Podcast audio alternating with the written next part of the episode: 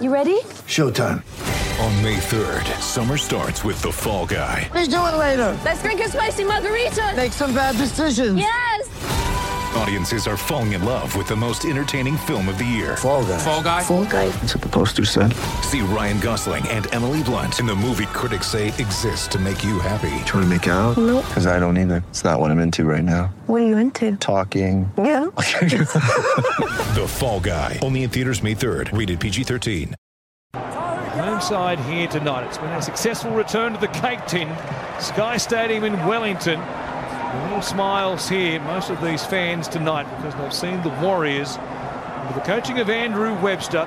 Just his fourth game as a head coach after a couple of fill-in stints at both the Tigers and the Panthers. His first win as a full-time coach. Yeah, there it was, his first game as a full time coach. And I'll tell you what, Sats, it must have been special for the team and the fans to play that first game in a long time of the season back home in New Zealand. He joins us now. He is, of course, the Warriors head coach. We had him on late last year. Andrew Webster, welcome to Sports Day. How was that feeling for the crowd and the boys and the, and the whole club to get that first win of the season back home? Yeah, I think it was relieving and exciting, I suppose. I think for the boys in particular, I was so happy for them. Um, you want to start the year on a good note, get in two points. Um, it was ugly at times, but you probably got to win ugly in the first five rounds. Um, so yeah, just really excited for all the fans that the support down in Wellington. I don't know what it looked like on television, but the atmosphere was really cool. So um, lots of um, blue Warriors jerseys. So really proud of that, and and uh, yeah, just so happy for the boys. No, it looked good on TV, Webby, I've got to say. But uh, in saying that also, why Wellington, round one? Why was it Wellington, not in Auckland? Uh, a couple of reasons. So there was a Harry Styles. So Mount Smart um, are known for their um, concerts. They're known for their concerts. Yeah, and it always happens around this time. So um, that was one reason. The other reason was we pretty excited to take the game um, to around New Zealand. So obviously with COVID, um, there's been no football here at all. And then at the back end of last year, Auckland got to see a few games. So um, we took a trial game to Christchurch and get an opportunity to take it to Wellington and show our fans there. That that was pretty cool as well. So it was a bit of bittersweet because we'd love to be in well, Wellington, um, on Mount Smart, but yeah, it was a good opportunity to take it down there as well. Yeah, Mount Smart Operations said to the Warriors, "There's only one direction for you, and that's Wellington." Oh, that's Bang. good. Got it. That yeah. is good. Hey, uh, hey, we- now Webby, you've been in New Zealand before as an assistant, so since you've returned, has the transition been easier? But has much change in relation to the organisation itself? Um, yeah, it's it's been easy. It's been easy the living in the town itself, um, even working at the club because I uh, half the staff are still there. I think three or four players I, I coach as an assistant are still here, so I've got relationships with people. Um, I've worked with some of our coaching staff here before, uh, even in the high performance. So it it's been a lots of continuity in that in that sense. Um, I feel like the ambition's a little bit different, or very different, from the players and the front office. Um, they're trying to put a real pathway system in here where, um, giving them the opportunity that we can have SG balls, Jersey Flegg teams eventually, Harold Matthews, hopefully, we're currently got a New South Wales Cup as well. So that's never been done in the history of the Warriors. So I feel like the ambition here to create a pathways program, keep our talent is like really, really high, and they want to win competition. So I'd say that's the biggest change that I can see, and completely different squad, obviously. So um, yeah, barring a couple. But What- Yeah, no, it's, it's really cool. I've said this to you in person when I saw you in, in Auckland uh, before Christmas, Webby, and I, I and I said I loved your comments in a story that you did before Christmas, where you said I'm not going to go from the Panthers where we had great success. I'm not going to copy and paste and try and transfer that to another team. One of the smartest things I think any coach can do. So, what are the ingredients that you've identified now that can make the New Zealand Warriors a premiership threat? Uh, I think it's I think it's working out our style, um, what suits us. So yeah, I've, a bit of repeat here. a lot of interviews I've probably done is the fact that you got to establish what wins generically. So every team's got to be good at. Um, so we, we know what that looks like, and we've practiced it hard. And then also what are we what are our strengths? So um, I feel like we've got a really mobile pack, uh, a, you know, really mobile forward pack, which is exciting. So we've got to play to that. We I like our spine, so um, we've got a like Wayde Egan near the try line. So there, there's things like that you've got to play to. I think the ingredients is we're going to have to keep being resilient. I think that's a generic thing in the NRL and turn up for each other and be able to turn things away. Um, the biggest thing we've got to work on, the biggest ingredient here is about building a lot more pressure. We even on the weekend we made things really hard for ourselves, even though uh, I came away with the two points. We could have could have made the night a lot easier and a lot smarter. But um, yeah, those those kind of things are what we're what we're working on. Webby, when Sats and I spoke to you late last year, you said one of the one of the keys to success was going to be the defence. Uh, we both thought yep. the defence in your first game last week was pretty good. Were you happy with Outstanding. that? Yeah, I was happy. Uh, I was really happy with the try line stuff. Definitely. I mean, they were parked down on our line for quite some time.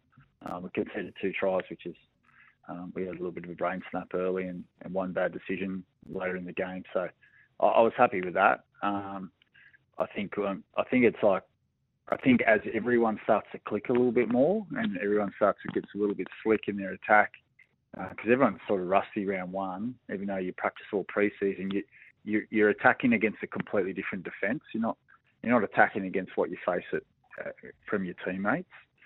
So I think we're going to have to keep improving rapidly on our defence because I think what's going to be thrown at us is going to be a lot stronger than what we're receiving at the moment. Now, you mentioned your spine and how impressed you are with them at the moment.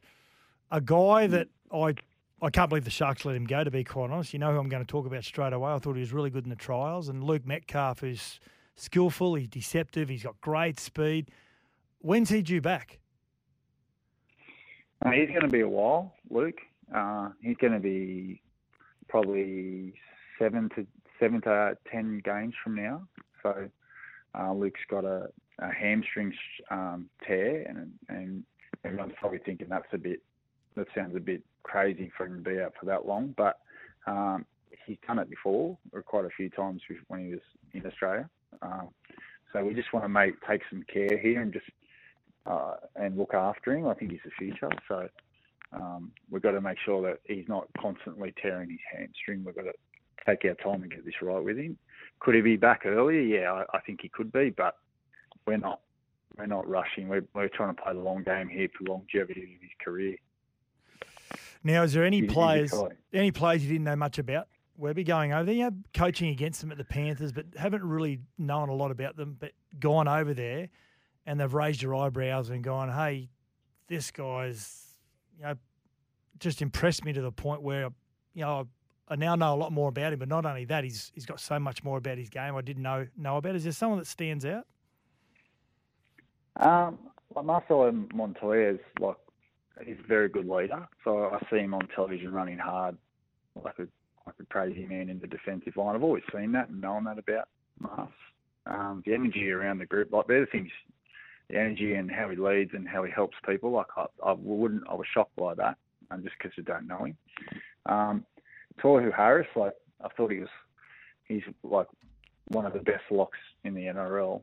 Um, and I, I knew how good he was as a player, but I just didn't know how competitive he was as a person. Just find out things like that, um, and just how bad he wants to win, and his leadership skills are, are second to none. So I think it's those sort of things you you just like you watch him, like you say, you think I know this about him as a, as a player, but then when you actually see the character in them, uh, and some of our young guys, which you guys would never heard about, that's when I walk in and go, "What's our young players here like?" that haven't played first grade yet, and we, have got a few good ones coming through. Yeah, nice, nice. I remember talking to some of the Melbourne Storm players about Tohu Harrison, and at the time he was only twenty or twenty-one, playing NRL in a team like Melbourne Storm, and I thought, yeah, this kid must be pretty special if he's if he's keeping his place in a Melbourne Storm team and winning comps. Now, um, what about your fullback last week, Charnze Nicoll-Klokstad? He was very Dylan Edwards like, wasn't he? He was everywhere. His positioning, his energy was outstanding. Yeah, yeah, I mean that's Charnze's strength. You know, he he puts the team first, so he wants to be where they need him. He will do that unselfish run when the when the boys are uh, tired. He brings the ball back really really well. Um, I think his biggest strength on the weekend was picking on forwards when they were tired around the ruck. Um, just that energy he had and that evasion. So I thought he was really good. They tried to tried to kick on him early a couple of times, and he put himself in the line and knew when to get out at the right time. And I thought that try saver on Ponga was just like unbelievable. Yeah. So Okay, yeah, he he's He- a beauty. his energy is amazing. His energy is amazing. Now, Yeah.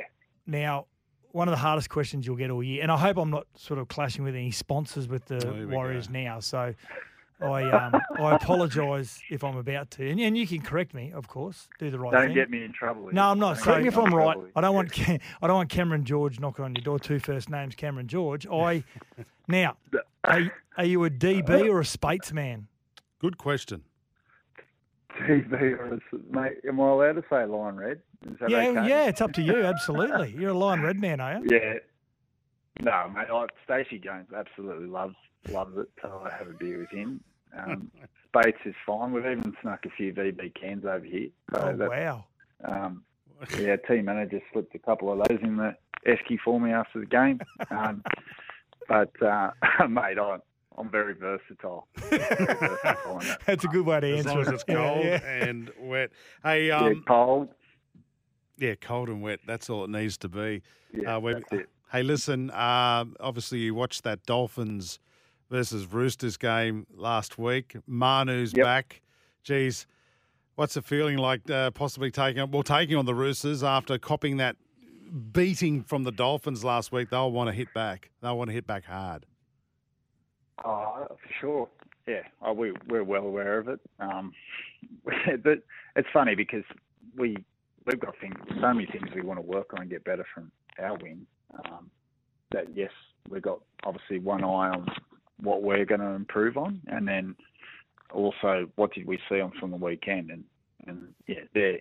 Oh, I heard Trent talk after the game. You know, they're they're um, certainly, I'm sure, going to come out firing. So um, yeah, we're, we're going to have to be prepared for that. So another another weakness of ours uh, last week was obviously we didn't start very well in the first half and second half. So um, when a hungry team like that come out on their home first first home game in Sydney, I think they're going to be pretty fired up. So we better be ready for it. Yeah, the new Allianz as well. Now, before we let you go, I've, I've been meaning to ask a few of the coaches now because when I was back playing, we used to do a, well. The coaches did a lot of work on the opposition, and you knew pretty much something about every player in the opposition. You know, they carry the ball mainly in this hand, they'll step off that foot. How, how much work?